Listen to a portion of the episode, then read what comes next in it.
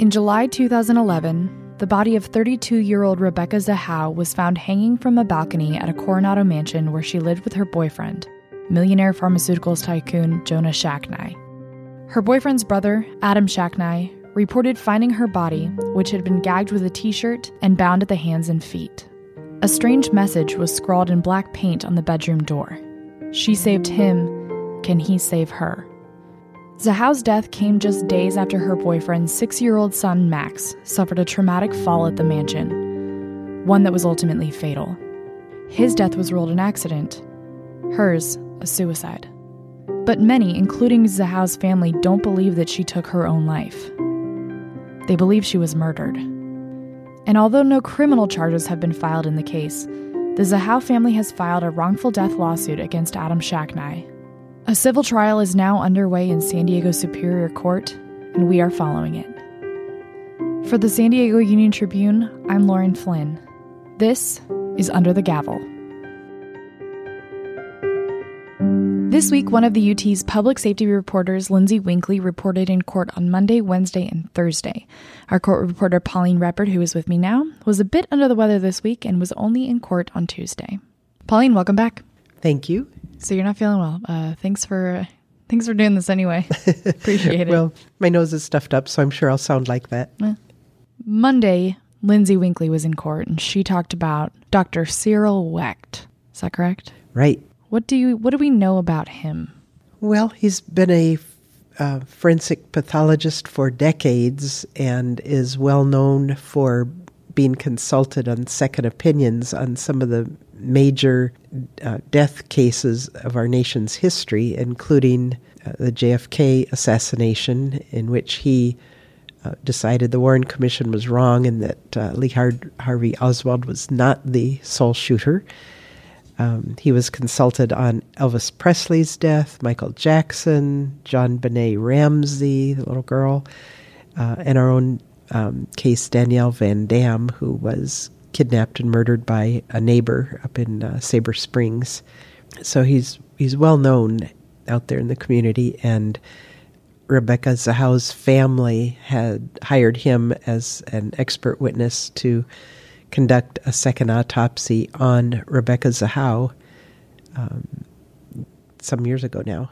And then he also went on Dr. Phil, right? Right. So yeah. what what were his findings? I know it, his findings have changed. They have, or at least yeah. No, they have. Yeah. they have over the years. So what Um, did he say after the Well, it it is at the end of his autopsy. He decided it was rather inconclusive, um, one way or the other, as to whether she had been killed or whether she died of suicide. Dr. Phil's show, he went a little further down the road and said he leaned toward believing it was a homicide. On this case, now that he's been retained on it, he has um, come out further and point blank said on the stand Monday he believes um, she was manually strangled and that the fact that her body was found hanging was done by her killer to make it look like a suicidal hanging. what was the what was the evidence that we have? Do you know? It it had to do with injuries mainly around her neck uh, and throat, where you would expect injuries from a hanging to be found. And he said that a, uh, a particular cartilage in the neck was fractured, and that one wouldn't really happen in a hanging death. That it's not in a position in the body where a a noose around the neck would cause that fracture but manual strangulation would with the amount of force being pressed on with hands. And um, he said there were other injuries to the muscles and her skin, bruising kind of things around her throat that he believed also had to do with manual strangulation and not uh, hanging. Right. Um, her her um, vertebrae were actually not broken, and that was one thing that he seemed to think would clearly have happened if she had thrown herself over the edge of the balcony, been in a free fall until she came to the end of her rope, and then stopped suddenly. Um, it's a nine foot distance, and there are mathematical calculations, I guess, for her weight, the mass, what velocity she would have fallen, and what pressure would have been around her throat from that fall. Dr. Wecht said that the force generated would have resulted in a neck fracture, period. I mean, he, he said it would have. Mm-hmm. So that means he's saying that the evidence doesn't suggest she put threw herself over the balcony, that maybe she was gently, more gently lowered? Right, right. If you were up there, if you've already killed her mm. and then put a noose around her neck, that you would probably kind of heave her body over and then lower the rope down until it's reached the end. So it would go down with a little more control. Absolutely. Yeah. Mm, that's interesting. Yeah. What about the injuries on Rebecca's head? What did he say about that? Right. Yeah. He agrees with the um, plaintiff's position that the injuries on her head, there's four evidence of four kind of blows of some kind that those would have been manually inflicted by somebody, that they were um, serious enough or deep enough that they they were inflicted with somebody using mm-hmm. some kind of a blunt weapon, mm-hmm. um, and that's certainly the part of the plaintiff's case that right. that is is what happened to her. What did um, investigators originally say? Yeah, the original um, autopsy results were that these were very minor and could have been caused if she had struck her head on the wall of the building mm-hmm. after f- falling to the end of the noose. The the injuries are are rather more at the top of her head rather than the back of her head. And so I'm not sure if anybody's really explained how that would happen during a fall. Right. Um, Seems a little weird. Yeah. And there was testimony in another day in court that if she were hanging and, and kind of spinning at the end of the rope, that any injuries to her head would have probably also happened to her face if she had mm. been swinging or spinning, uh, that they wouldn't just be on one side. Right. So this whole thing implies, the plaintiff's point implies that it it seems like she was lowered down. Right. Strangled by someone first, else. Lowered after she was dead.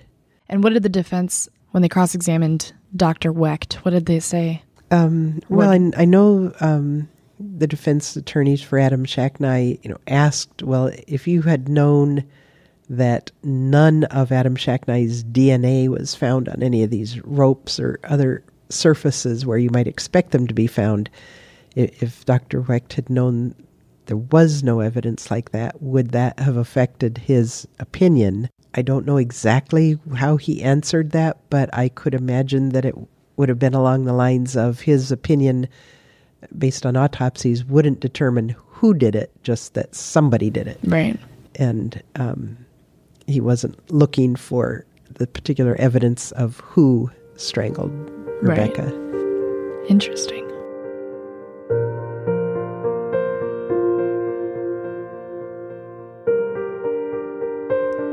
Tuesday, we had a forensic kinesiologist come in. Right. That's e- easy about... for you to say.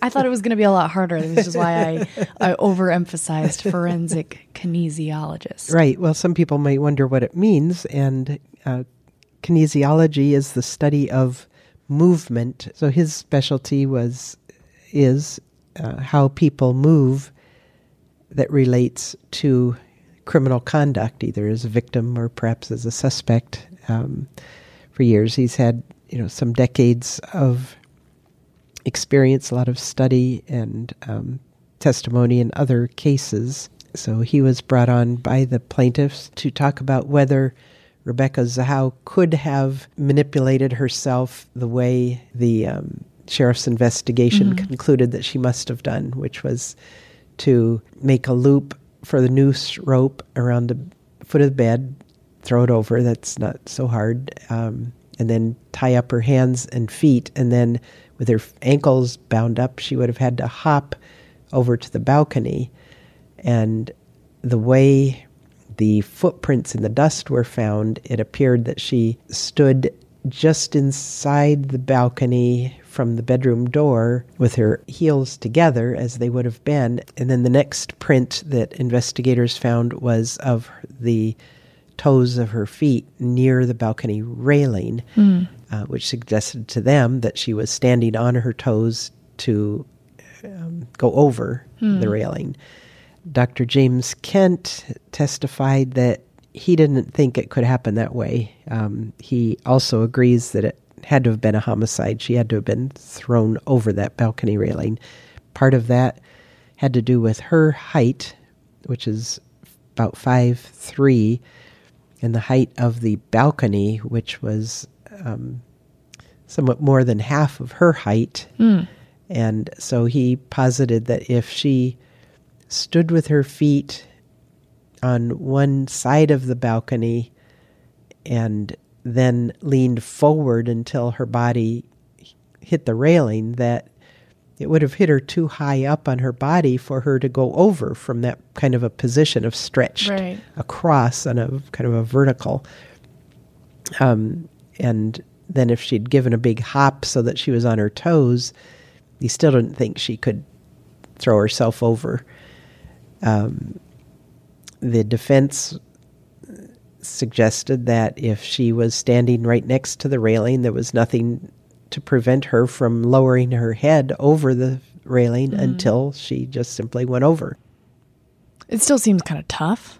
I'm trying to imagine myself doing it if it's half, half. I don't know. I don't know where my right exact somewhere above my equator is right well and he was um, talking about her center of gravity which for women is, is center a, of gravity is a little lower yeah. on, on, a woman than mm-hmm. it might be on a man of the same height but the autopsy also showed that there were very small abrasions right even with her hip bones suggestive mm. that she had rested on the railing that way or, or suffered those little scrapes on her way over. Mm-hmm. Um, and he agreed that it was very consistent with scrapes from the railings. Again, he just thought it was from somebody who balanced her there for a moment before pushing her pushing over. her over. Lifted her up a little bit to get her hips even with the railing and right. And he seemed to think mm. that a, a strongish sort of man could do that from just inside the bedroom at the balcony door edge because if if that killer had stepped out his footprints would have been found in the dirt mm-hmm. and they mm-hmm. weren't there was a boot print there was and they traced the exact coronado police officer that it matched ah to. interesting he was possibly the first guy on the scene mm-hmm. maybe this maybe not but he yeah. was there early and knew where he'd been and okay. they, they were easily able to to eliminate his boots hmm. from their inquiries. I watched. Did you watch the 2020 special a few weeks ago? Did you see the first half or the second half? Second half. Did you see the half where the guy from New York? I can't remember what he did. I think he was a retired detective or something. I'm getting this completely wrong.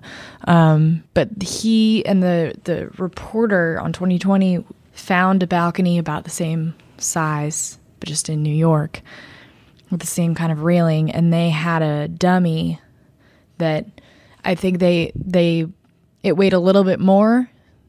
They had it on like the heavier side just to be safe, and he was pretty strong guy, not super bodybuilder, but like strong enough. Mm-hmm. And he tried to throw this dummy that was on a noose, throw this dummy off of the over the balcony without leaving the room, without mm-hmm. putting his feet on the balcony. Right. And he was able to do it. And he said it wasn't easy, mm-hmm.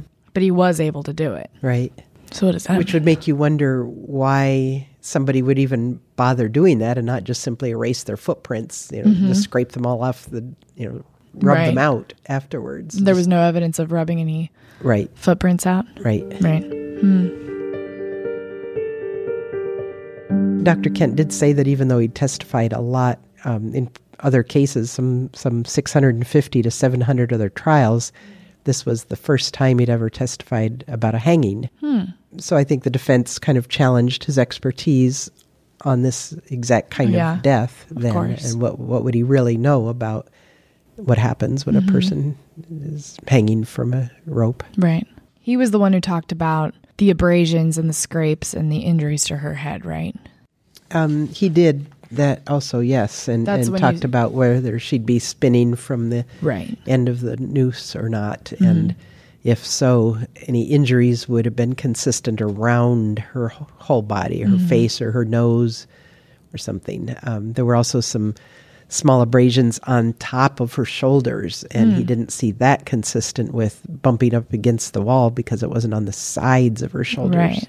Um, there was also a cactus plant growing from the bottom up along the wall, and she had a number of uh, little punctures on her back that people seem to agree probably came from that spiky cactus. But again, there was nothing similar on the other three sides of her. And if she had thrown herself over, she may have, she was more likely spinning and would have hit it a few it times. have, yeah, it would have been a little wilder Yeah. movement down in the Mm. fall and could you have those kind of punctures as you were going down or would you swing once into the cactus and stop It all sounds bad.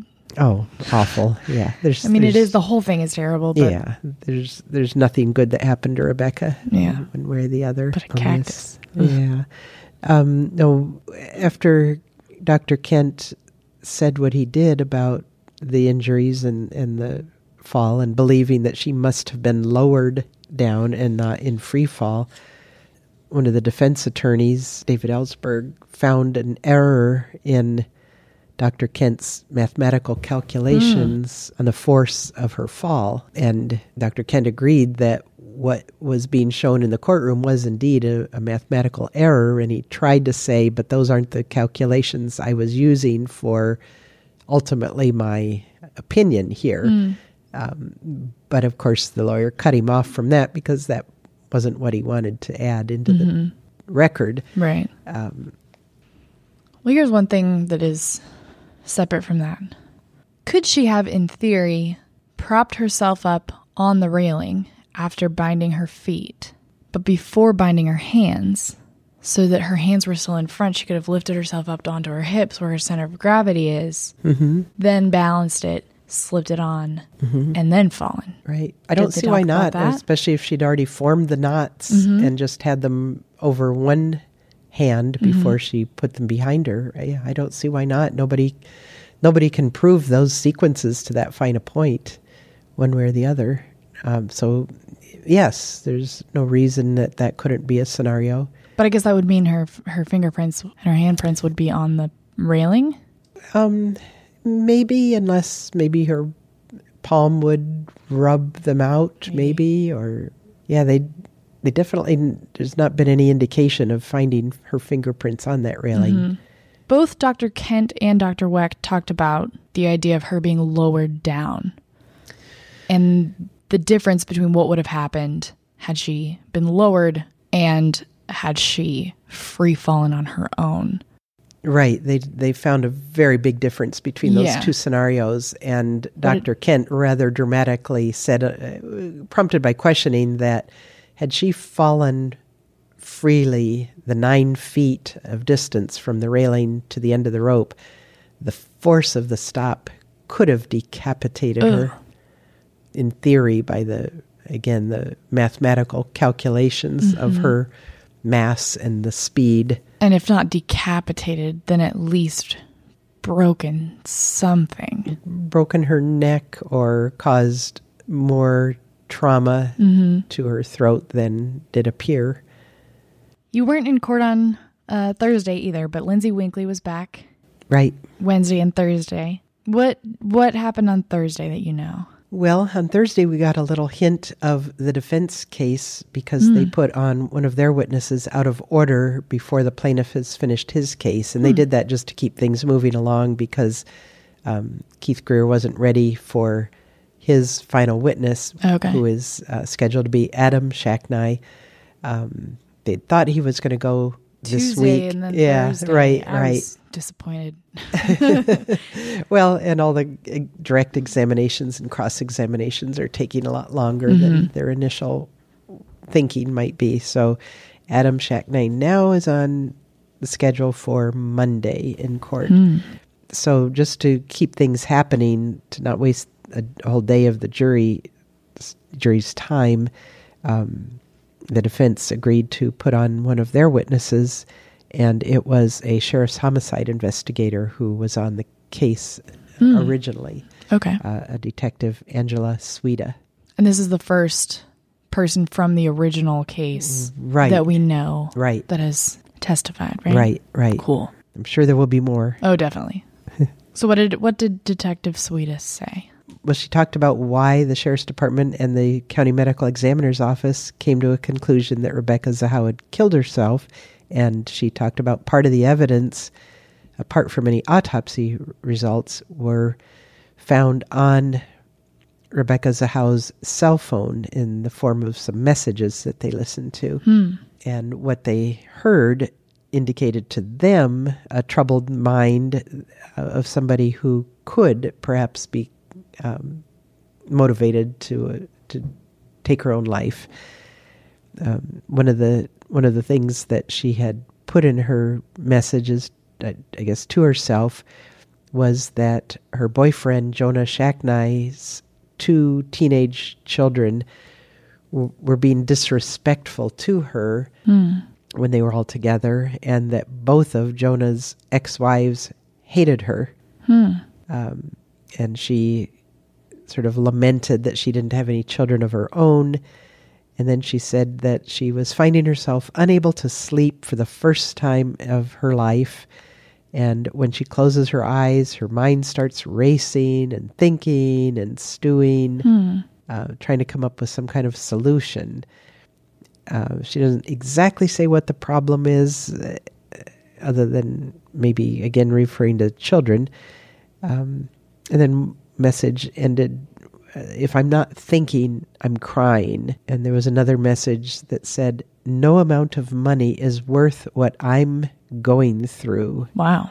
Yeah. Um, What do they think that means? Well, Detective Sweda testified that she believes all these messages gave investigators a picture of Rebecca's mindset, uh, that she was not happy, even though um, her mother and sister had testified early in the case that they believed that Rebecca was happy, and conversations they had with her indicated no such problems that would weigh so heavily on her.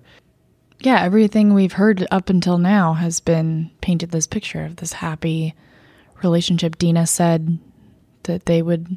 She was very nice. Right, Dina She Shacknai well. had a video deposition played in court and and said good things about Rebecca. Mm-hmm. Um, that they met and that you know she was impressed and that Rebecca was in good physical shape, took good care of herself, was a triathlete, ate healthy, and that was a little point of contention that maybe she was overboard with the kids' Mm-hmm. diets, and of course teenagers are not going to like Right. being forced to eat health food. That's true.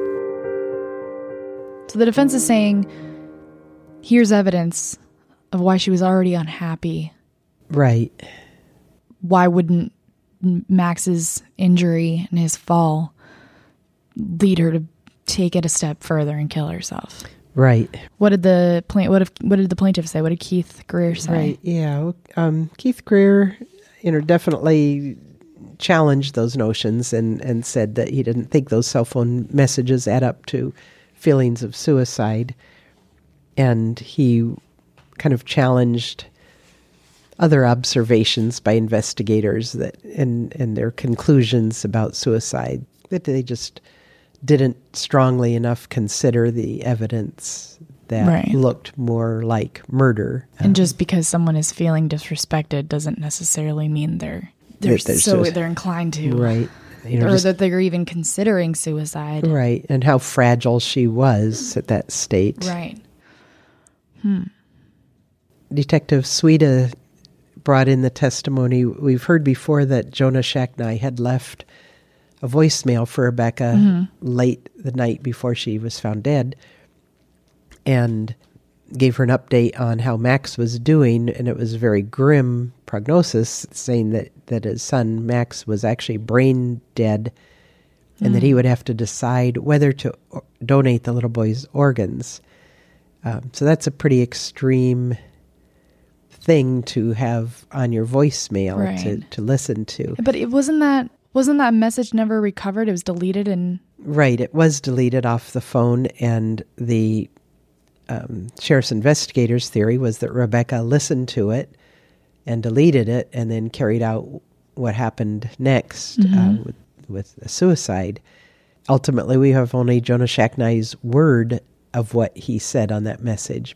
Uh, um, another thing that the plaintiffs have complained about is that the sheriff's made no effort to retrieve that message off the phone. I don't know if they could have if they wanted to. Yeah.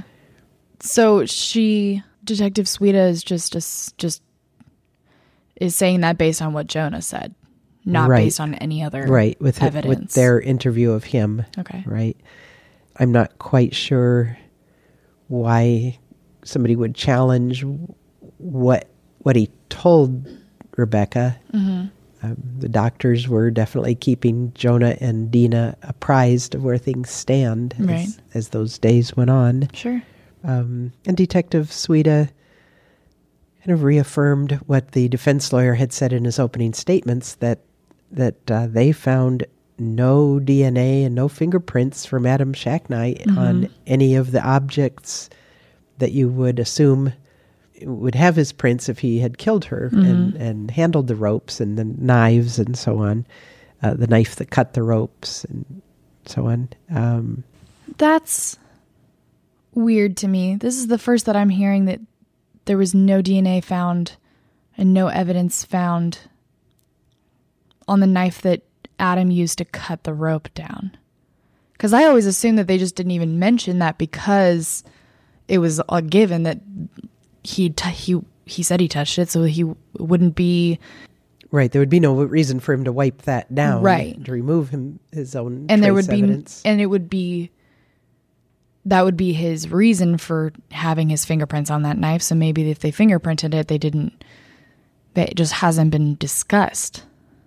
But now they're saying that there was no dna evidence. Does that include fingerprints or does that include does that mean specifically dna DNA would not include fingerprints, but if if uh, Detective Suida had been asked, "Well, did you find fingerprints?" I'm sure she would have addressed that, Sure. and, and that would be known then that they did find his prints. Mm-hmm. Um, you know, there was some a DNA expert testimony that some people just naturally do not leave behind much of their DNA when they handle things. That hmm. some people leave a lot and some people leave very little, and other people are in between. And that can either be their just natural condition of their skin, or it could indicate that they had just washed their hands mm-hmm.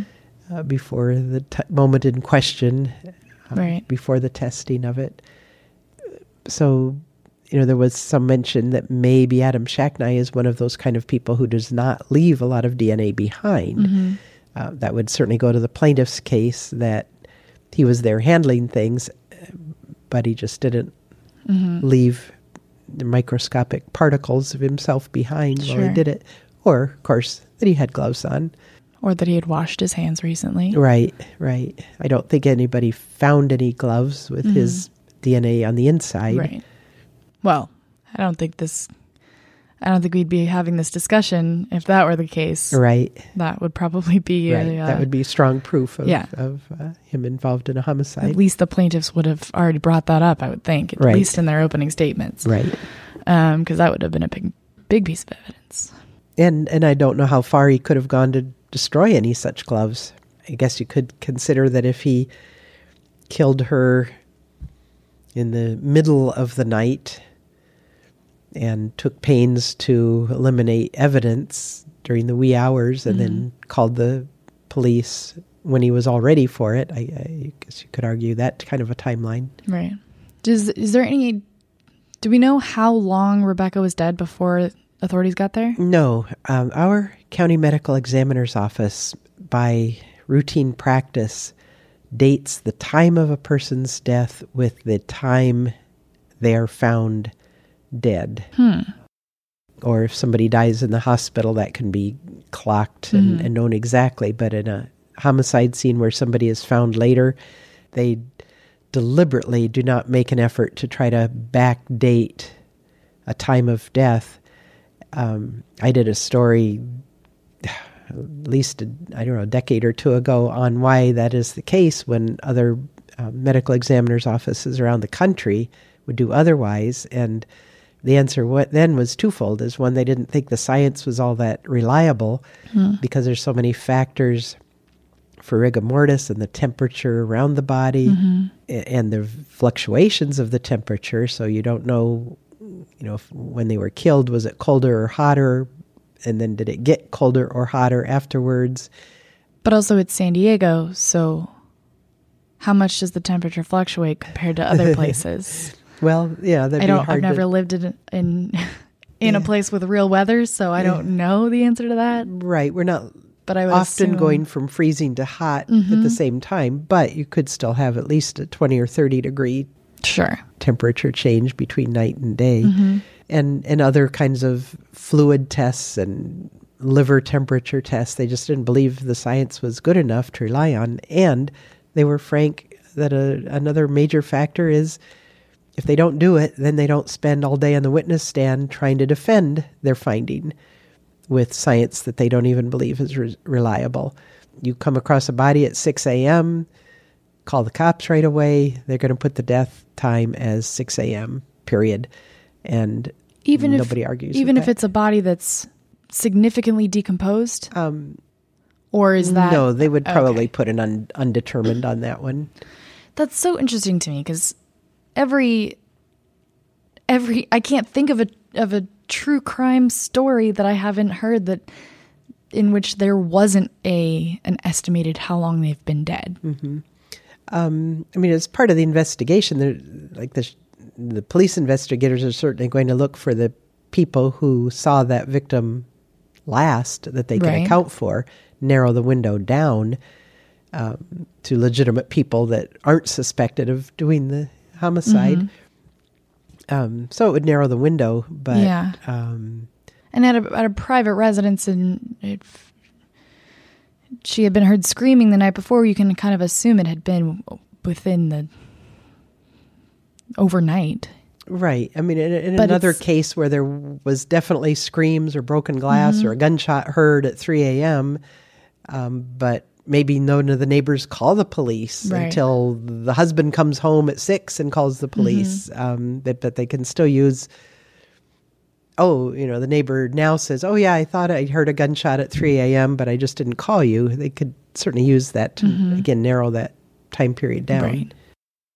That still frustrates me, especially in this case when we're trying to figure it out. Not that we'll be able to figure it out, but that is frustrating. Mm-hmm.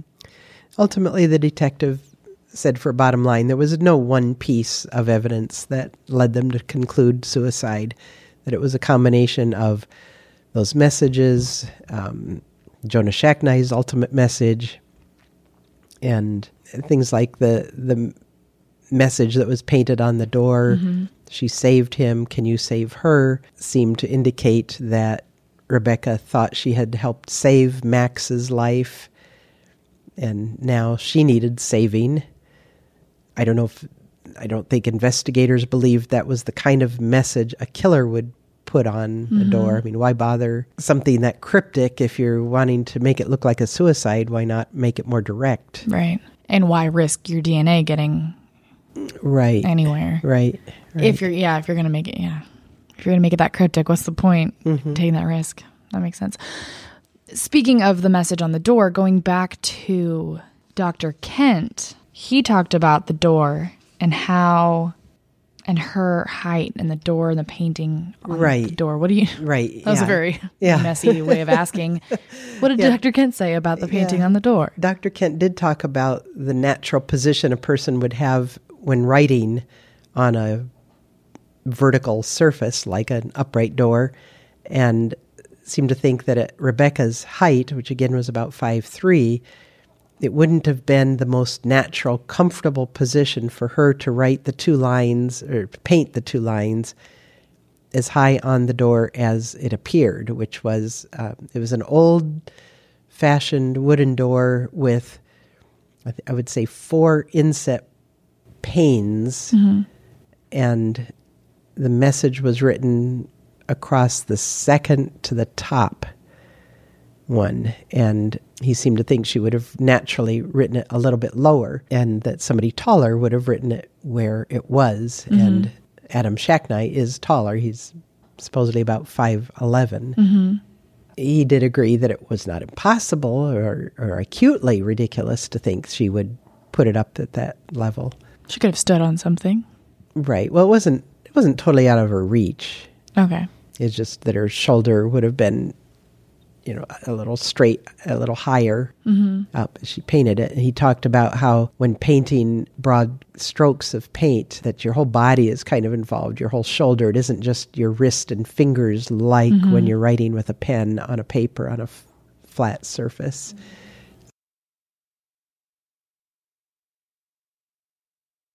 Pauline, is there anything else that happened this week you'd like to discuss?